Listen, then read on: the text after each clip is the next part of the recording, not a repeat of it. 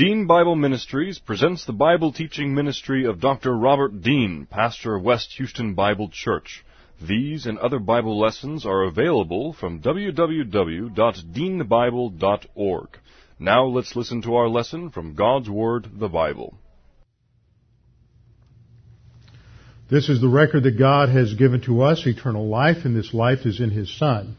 He who has the Son has the life. He who does not have the Son of God does not have the life.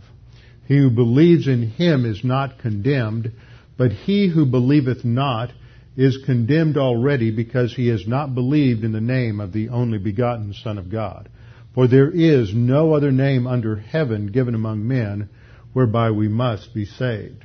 For by grace you have been saved through faith, and that not of yourselves, it is the gift of God, not of works, lest any man should boast. For I am persuaded that neither death, nor life, nor angels, nor principalities, nor powers, nor things present, nor things to come, nor height, nor depth, nor any other created thing is able to separate us from the love of God which is in Christ Jesus our Lord. For of him, and through him, and to him are all things, to whom be the glory forever. Amen. Before we get started in our study of God's Word, let's ask God's direction and guidance in our study this morning. Let's pray. Father, we're so thankful that we have your word, that it is a lamp unto our feet and a light unto our path. Father, it is your word that has absolute authority in all things that it addresses. And Father, as we come together now, we come with an attitude of humility to submit our thinking to your revelation, that as we study these things, we might come to a greater understanding of your plans and your purposes in history and for the future that we may see and understand how we fit into this uh, magnificent plan, that we might be encouraged, stimulated, motivated for our future role in your kingdom. We pray this in Christ's name. Amen. Angels are real, the Bible says. The devil is real. And the demons are real. There is a genuine war that goes on in an invisible realm, invisible to us today, one that we cannot see, that we cannot touch, that we cannot taste. Yet, nevertheless, we know that this is going on because of what God has revealed to us in the Scriptures. And this is not some abstract doctrine that's just deals with another realm of creatures that somehow uh, might seem somewhat mythological to some at places, but that it is very real because the the focal point of all history, which took place on the cross, took place on Golgotha. That there, when Jesus Christ was hung on that cross, not only was that a the centerpiece of human history, where the sins of mankind were paid for, but it is the centerpiece of this cosmic conflict that began in eternity past when this creature named uh, Satan, or Lucifer as he's sometimes called, rebelled against God. And so that to understand where we are in our place in history, in this tiny little spot that we all hold in our individual lives, we must fit it within the context not just of human history, not just of biblical prophecy, but also of the entire scope of how that fits within this, this broader conflict. So we've taken time because of the mention of angels in Revelation chapter 5, uh, verse 11, and because of the emphasis on angels in the book of Revelation to step back and engage in a somewhat topical study or series on the angelic conflict. And the more I'm getting back into a study of the angelic conflict, the more I see its relevance and its uh, for the study of the next uh, chapters of Revelation from chapter 6 through chapter 19.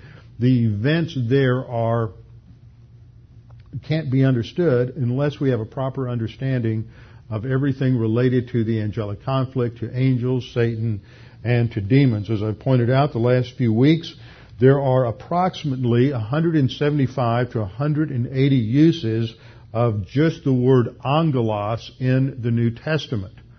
The reason I, there's a variance there is it depends on which text you consult. There's a couple of uh, textual variants here or there uh, that make a difference, but you have approximately 175 uses of the word angelos in the Greek New Testament, and approximately 65 of those, which just a little, uh, a little more than a third, are in these chapters of Revelation. That tells us how significant it is just by proportion. Those of you who have been coming on Sunday night to learn how to study the Bible understand that uh, one of the laws of Bible study, an observation, is uh, re- one is repetition, one is proportion, one is um, have to do with contrast and comparison and all these different things that you look for. And so it's important at times to just see how many times a word is mentioned even within a particular passage because it tells us what the focal point of that particular passage is. So we started off looking at the doctrine of the angelic conflict briefly, that this has to do with an invisible spiritual warfare or rebellion among the angels directed toward God. And that in eternity past, when this took place, sometime between Genesis 1-1 and 1-2, there was uh, this revolt and approximately one third of the angels um, followed Lucifer in his rebellion, and they were tried at that time by God and sentenced to the lake of fire. We know this because Matthew 25:41 uses a past tense to talk about the fact that the lake of fire has already been prepared for the devil and his angels. And that raises a question as to why they're not there. If it's created for them and they've already been sentenced or condemned, to the lake of fire, why have they not been sent there? And so when you start comparing scripture with scripture, doctrine with doctrine, and you begin to look at a number of emphases in scripture, we come to realize that human history is related to this broader conflict and that the postponement of that condemnation is related to what is going on in or within human history. So we will develop these things as we go along and as to exactly what those details are, but I've, we started with the existence of angels and just some preliminary information. This almost uh, runs into sort of like a grocery list of data about angels, uh, which may get a little tiresome for some of you, but it's amazing how many little facts about angels people don't understand, and they've come up with all sorts of myths and uh, erroneous ideas down through the centuries that people die and then they go to heaven and become an angel and they'll sit around on a cloud and play harp and all these different images that people have that all angels are white and have uh, two wings, variety of other uh, things like that. So we need to step back and just talk about basic biblical information about angels, which is what we've done the last couple of weeks. We started off a- answering the question, how do we know that angels exist? Because they are revealed in Scripture. There's biblical evidence in 34 of the 66 books of the Bible. There are various terms for angels. The primary term is mala'ak in the Old Testament and angelos in the New Testament, used over 300 times. Plus there's other terms such as cherubs, seraphs, archangel, they're referred to as princes, as, as powers, as principalities, as spiritual, demons are referred to as spiritual wickedness in high places, uh, thrones and dominions. They're referred to in the Old Testament as sons of God.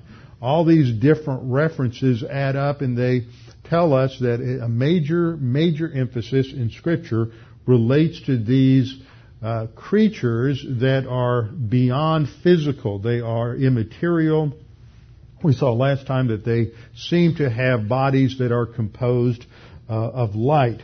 We see that Jesus Christ referred to them frequently, numerous things in his ministry. He's not simply accommodating himself to the superstition of the people of his day or their ignorance, but that he is affirming the existence of angels and teaches about them. We went on to talk about the creation of angels and their nature. That first of all, I pointed out that they were creatures and went to a couple of verses like Psalm 148:5, which talks about the fact that they came into existence. They are created by God, and thus they are not uh, more powerful than God. Now, I got a question of clarification that came up uh, this last week related to what I said last time about the fact that the angels were created uh, individually by God. In other words, each angel is its own species There's no intermarriage between angels. And really this is a deduction that's derived from several passages. First of all, we recognize that the Bible portrays angels or does not portray angels as sexual creatures. They do not have male and female as you have human beings. They're always represented as male when they do appear. It doesn't appear that they have a sexuality. They do not marry according to Matthew 22 verse 30. The conclu- conclusion from that is that since angels are not sexual by nature, they don't seem to have a reproductive system, then angels do not reproduce other angels. Therefore, each angel must be created uh, individually. And this is confirmed by the fact that in the Old Testament, as I pointed out last time, they're called sons of God. Now you get into the New Testament, it talks about uh, believers as sons of God, adopted as sons of God, but it's a totally different context in the New Testament from the Old Testament. The Old Testament consistently uses the term sons of God to describe angels because they are directly created by God. That is, their source of origin is God, whereas human beings are referred to as sons of men. And you have that phrase sons of men in numerous passages, such as Genesis 11:5 that the sons of men were rebelling against God at the Tower of Babel. Uh, Psalm 4 verse 2, Ecclesiastes 1:13 and 2, 3, and then I gave a reference in Daniel 5, I think I said Daniel 5:21, and somebody looked that up and I pulled that out of some notes I had in seminary, and it was a my seminary. I'll blame it on my seminary professor. Had a typo in the notes. It's Daniel 2:38, and also Micah 5:7. We know that angels were created before man, and they, therefore they're not the dis- departed spirits of human beings. We also saw that they were immaterial spirit beings that, but they have the ability to take on physical characteristics of human beings. We saw that angels don't die, that angels are invisible to mankind, but they can make themselves visible, and apparently the ability or the timing of that is dependent upon God's sovereign will. In the Old Testament, it was a uh, the angels did manifest themselves at particular times related to key uh, revelatory events, for example, at uh, Mount Sinai, or we go back further than that, we can talk about their their appearance to Abraham at key times in Abraham's life, at the time of Moses, time of Elijah and Elisha. Uh, there were times when God enabled men to see angels. Also in times of uh, important revelation, such as with Daniel when he was writing portions of the book of Daniel. But this wasn't normative in the Old Testament. There were, if you added up all the people in the Old Testament period that saw angels, you would come up with probably less, less than 20 individuals that uh, witnessed or saw angels. This was not something that was common. It was extremely uncommon and was not normative or related to the spirituality of these individuals. Sometimes you'll hear people say, well, if we just really believed God or trusted God, we're really spiritual, then we could, we could see angels. And that's just not, uh, not biblical.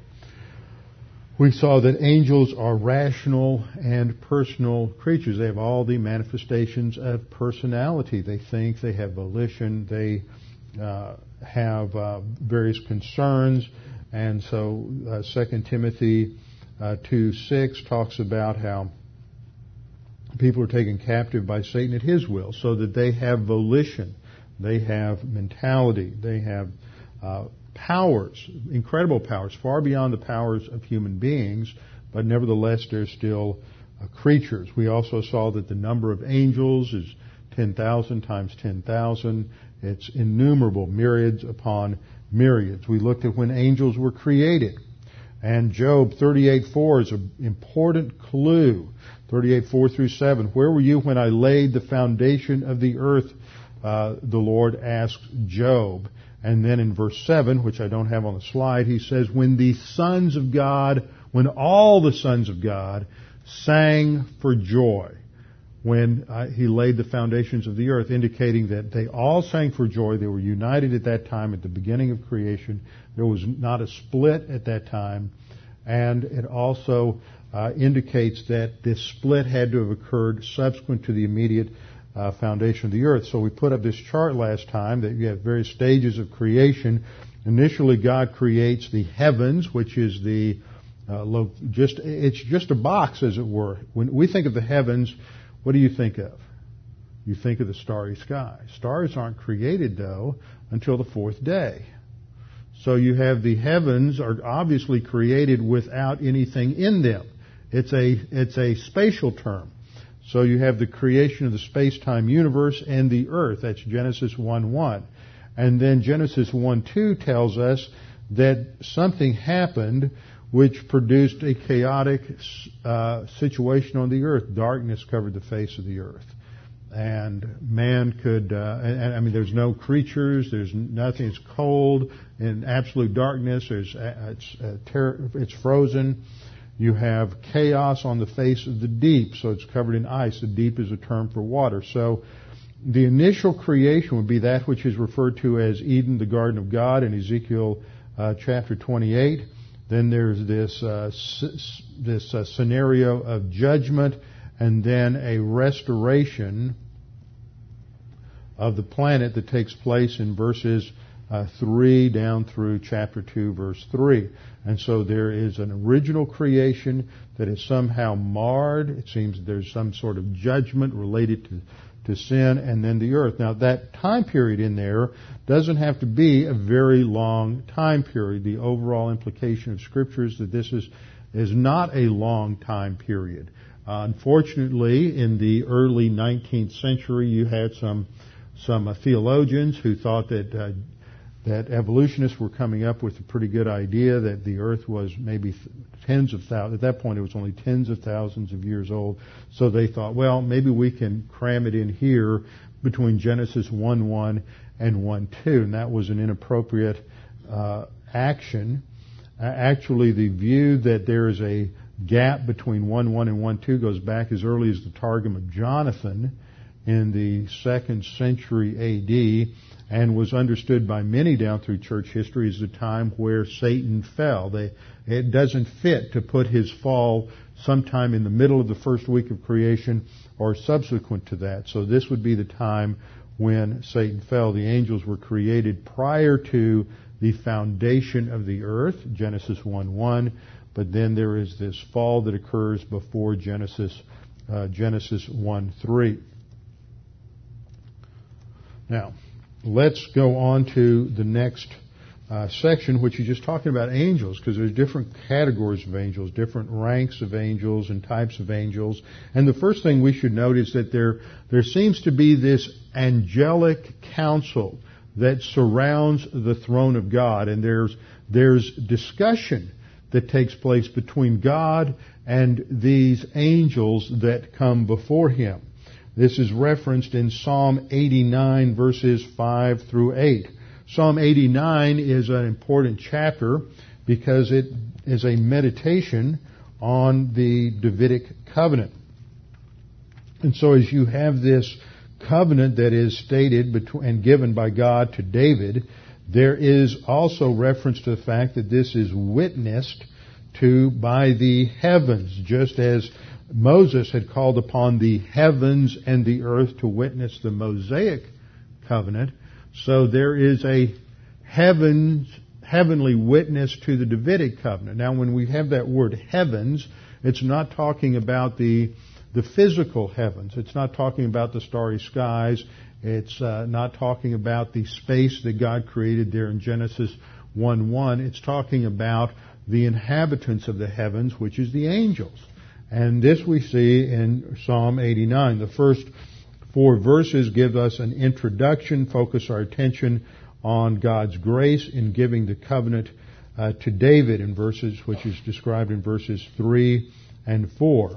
And then there is a pause. That's why you have Selah at the end of verse 4, and the subject shifts in verse 5.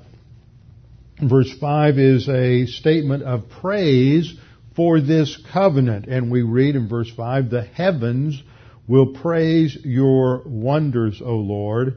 And then the next line says, your faithfulness also in the assembly of the holy ones. Now, if we break that down, what we have is a, is a subject in the first clause, the heavens.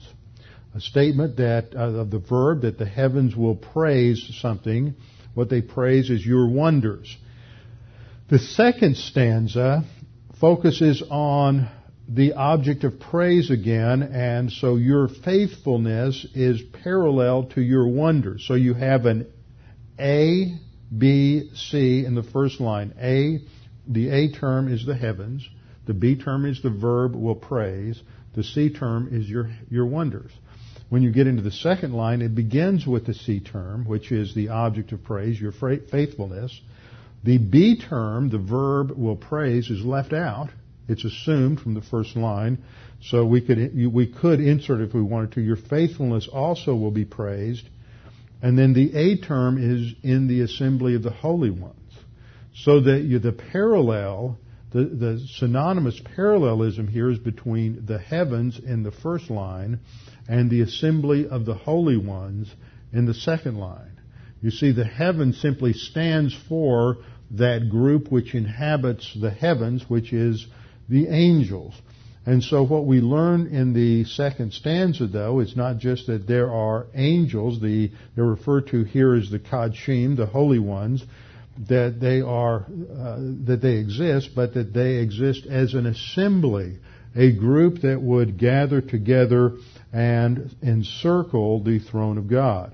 Verse 6 goes on to say, For who in the skies is comparable to the Lord. Who among the sons of the mighty, and here we have the phrase in the Hebrew B'nai El. This is the similar to the phrase you have in Genesis 6:3, the B'nai Ha Elohim. Sometimes it's you have God mentioned in this phrase as Elohim, and sometimes as El. Sometimes the article is there. That's B'nai Ha Elohim. Sometimes there's no article, B'nai Elohim but this is a term that always refers to angels in the Old Testament. So it's talking about who among the sons of the sons of God is like the Lord, literally. I don't know why they somebody translated it sons of mighty. It misses the point. It's the sons of God, emphasizing that these are angels who are participating in this assembly. Verse seven, we read, "A God greatly feared in the council of the holy ones. Again, we're told that they meet as this council and awesome above all those who are around him. And literally in the Hebrew it means all those who encircle or surround him. So the picture that we have here is very similar to the picture we have in Isaiah 6:3, where uh, Isaiah comes before the throne of God, and then around the throne of God you have the seraphs singing Holy, Holy, Holy, Lord God Almighty. It's similar to the scenario that we see in Revelation chapter 4 and 5 where you have God on His throne at the centerpiece. He is surrounded by the four living creatures. He is surrounded by the angels and of course at that time by a, a group of human beings, the 24 elders. So it is this picture of this council, this large assembly that surrounds the throne of God. Then in verse 8 we read, O Lord God of hosts, who is like you, O mighty God, Almighty Lord. Your faithfulness always surrounds you. Now, if I were going to take time to really deal with all the uh, facets of this verse, we have a re-emphasis on faithfulness in verse 8 that goes back to the mention of faithfulness in verse 5. And the point of all this is, is that the angels serve as sort, sort of courtroom witnesses. That's, that's the idea here, and that's one of the points that I'm going to emphasize again and again as we go through these passages, is that there is this uh, heavy emphasis that you find in various passages in Scripture on this courtroom terminology. I mean, the very term that is used to describe Satan is a legal term for an adversary in the courtroom. So that's why when we come back to making this theological deduction that there is this courtroom trial in, in heaven before the uh, after Satan falls, before they're condemned, and so, at some time there is this challenge by Satan of God's uh, justice, his righteousness, his his desire to put his creatures into an eternal lake of fire. That this doesn't just drop out of somebody's imagination, but it it flows out of a whole matrix of verses that set up this kind of a judicial framework. When we get into dealing with your salvation, your salvation is talked about within the framework of courtroom judicial terminology. Words like uh, justification, imputation, forgiveness, all of these terms are, are words that are used in uh, courtroom terminology, the fact that we have to be justified before God. So when we come to understanding the, the ultimate framework for understanding how God is dealing with His creatures, it's within this framework of justice. It's, it, it presupposes that there are legal absolutes that God has established to which He adheres in the dealing with His with his creatures, and he calls upon the angels as witnesses within the outworking of human history. That's why when Moses reinforces or, or, reminds the Jews in Deuteronomy of the covenant established at Mount Sinai, he calls upon the heavens and the earth as witnesses. We know from the Mosaic Law that a contract needed two witnesses, so he calls upon the inhabitants of the heavens, the angels, to be one witness to this covenant between God and Israel, and he calls upon human beings to stand as the inhabitants of the earth to stand as the other uh, witnesses. So it's it's this legal concept. That's the same thing that is going on here in Psalm 89. That the heavens, that is the angels, the mighty ones, the assembly of the saints, are witnesses to God's faithfulness in carrying out the Davidic covenant, which promised an eternal seed, an eternal dynasty, an eternal kingdom to the descendants of David. And this culminates in the person of the Lord Jesus Christ, who is the greater son of David, who will return in the future and establish the throne of David uh, in the millennial kingdom. So we see how all of this uh, fits together. And even in this passage, that is a meditation on the Davidic covenant, there is just this allusion uh, to these kinds of things. Just as a side note, if you were to skip down to verse 14, we read a very important verse. This is one of the most, uh, I think, one of the most crucial theological statements in all of the Psalms. The statement that righteousness and justice are the foundation of your throne. Mercy and truth go before your face. This emphasizes the foundation of the throne of God and all of God's dealings are righteousness and justice. Therefore, if you're ever going to talk about righteousness or justice, if you're a law student and you're going to study law, or if you are involved with any kind of contractual uh, work, the starting point for understanding anything uh, related to law or contract starts with the Bible and starts with God. It doesn't start with human experience. So everything goes back to who God is because He is the one who defines these, these concepts. And righteousness and justice are the foundation of all that He does. And as a result of righteous, His righteousness and justice, then mercy and truth can go out out to the nations. Now we have another picture of this convocation or this council that appears before the throne of God in a couple of other passages in the Old Testament. One of them is in Job chapter 1. So just turn over in your in your Bible to Job, Job chapter 1. Verse 6. Someday we'll get a chance to go through Job. It's a fascinating study. But Job is a story of a man who goes through incredible suffering and he doesn't know that it's part of a greater scenario. And the greater scenario is revealed to us in verses 6 through 12. And that greater scenario is the angelic conflict and this, this conflict between Satan and God. But the only thing I want to address here is the information related to an angelic cons- uh, council. Verse 6, now there was a day when the sons of God. Now, what does that mean?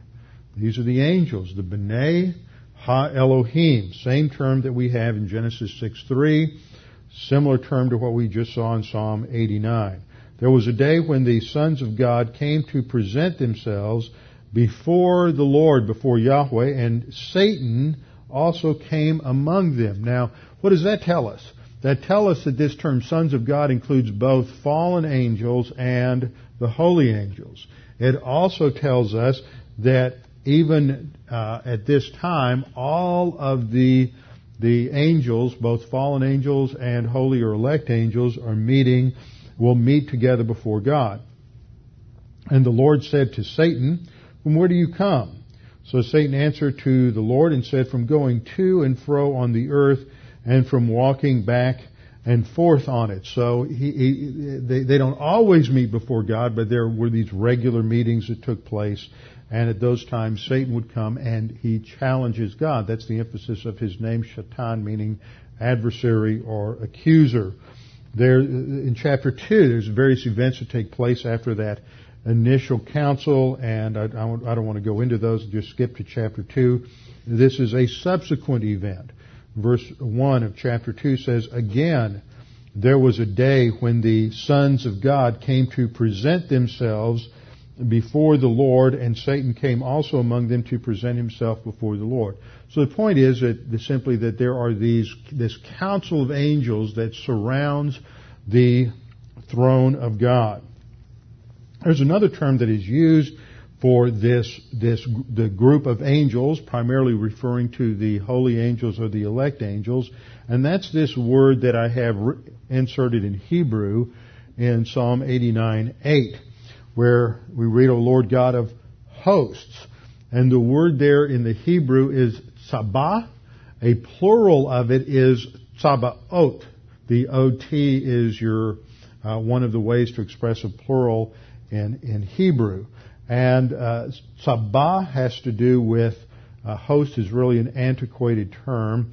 It is a term that describes an army.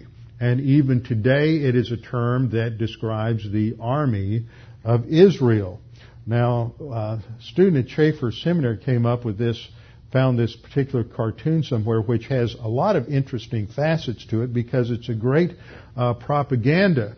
You know, you'd think somebody in America could come up with something good, good like this. And what it says in Hebrew at the top is ruach, and then you have tzachal, which is not really a word. It is an acronym you have three letters. I'll point them out to you. This is the first letter right here. Remember, Hebrew reads from right to left. Uh, this first letter is Sabah. The second letter, the Ha, stands for Haganah, which is means the army or the defense, uh, which means uh, excuse me, the defense.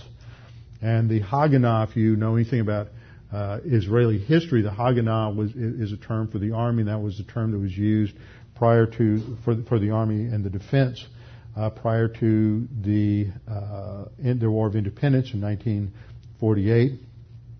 And the the last letter is lamed, that is a preposition that is affixed to Israel, Israel, which means to Israel. So literally, the in this you'll see on all of the shoulder patches on the Israeli army is this acronym, the the Tzadi He Lamed, meaning the, the army, the host, the army for the defense of Israel. And so you see that today. Now, uh, I just thought I'd point that out.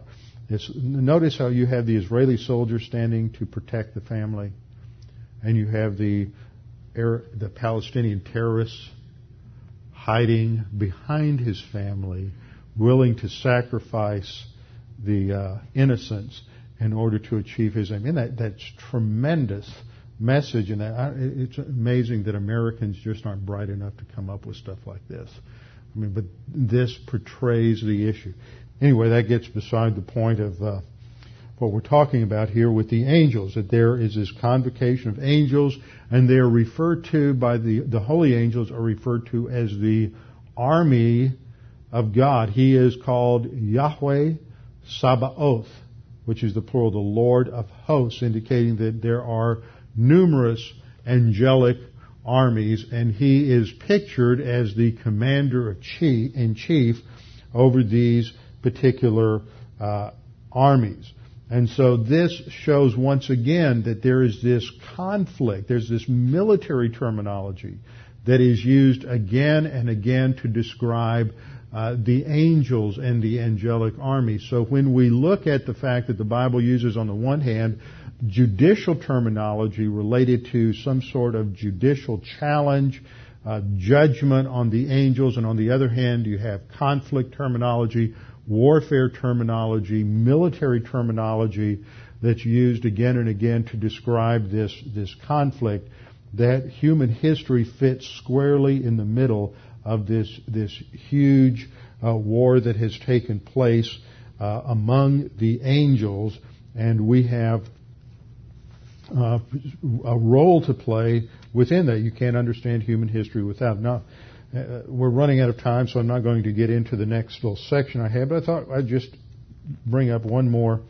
uh, chapter for you where we see a picture of this uh, angelic convocation that takes place, and this is in uh, 1 Kings uh, chapter 22. This is one of those passages a lot of people don't like to go to uh, challenges everybody's uh, worldview a little bit and understanding of Scripture, which I think is very important. My, uh, 1 uh, Kings chapter 22 talks about this war that develops between uh, Syria and Israel. Verse 2 reads, It came to pass in the third year that Jehoshaphat, the king of Judah, that's the southern kingdom, set, went, went, went to visit the king of Israel, and the king of Israel said to his servants, Don't you know that Ramoth and Gilead is ours? This is over on the Transjordan side, but we hesitate to take it out of the hand of the king of Syria. See, the same fights are still going on today. Now, now Syria wants the Golan Heights back, and Israel doesn't want to give up the Golan Heights. The same kind of thing. It's just been going on for centuries. Well, in the midst of this, you have Ahab, who's the king of Judah. I mean, Ahab, who's the king of Israel, excuse me, and Jehoshaphat's the king of Judah. And so Jehoshaphat shows a, a little orientation, and verse 5 wants to have Ahab inquire for the word of the Lord. Go check it with the prophets to see if we ought to go to battle at this particular time. And so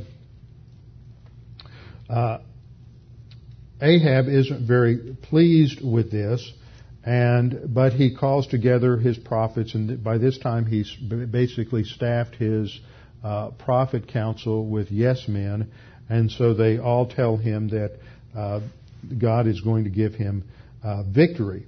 And so the king of Israel says, "Well, let's get somebody in here we can trust. He smells the, he understands the problem, smells a rat there."